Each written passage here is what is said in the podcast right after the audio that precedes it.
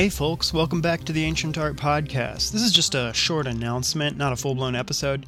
You may have noticed that the website at ancient art podcast dot org recently underwent a massive facelift. It not only looks prettier, but it loads faster, and I hope you'll find it's easier to navigate.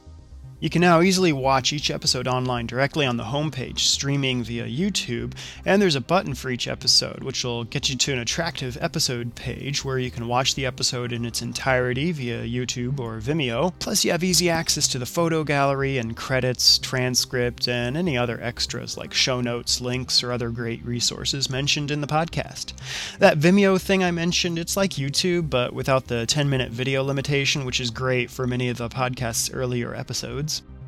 You'll still find the extensive bibliography, links to other great online resources, and a slew of recommended podcasts in the resources section. And talking about slews, you can easily share the podcast or specific episodes with a ridiculous number of social media networks via the nifty little share button on many pages of the website.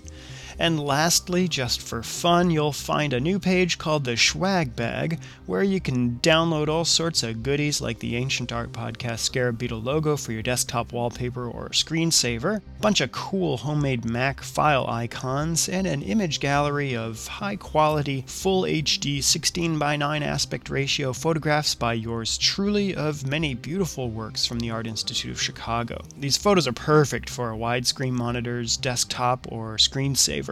And they look especially brilliant on a massive L C D or plasma T V hooked up to your home media center.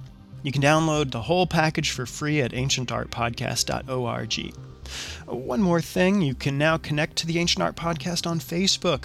Just follow the link on the homepage or visit facebook dot ancient art podcast dot org. Thanks again, and we'll see you next time on the Ancient Art Podcast.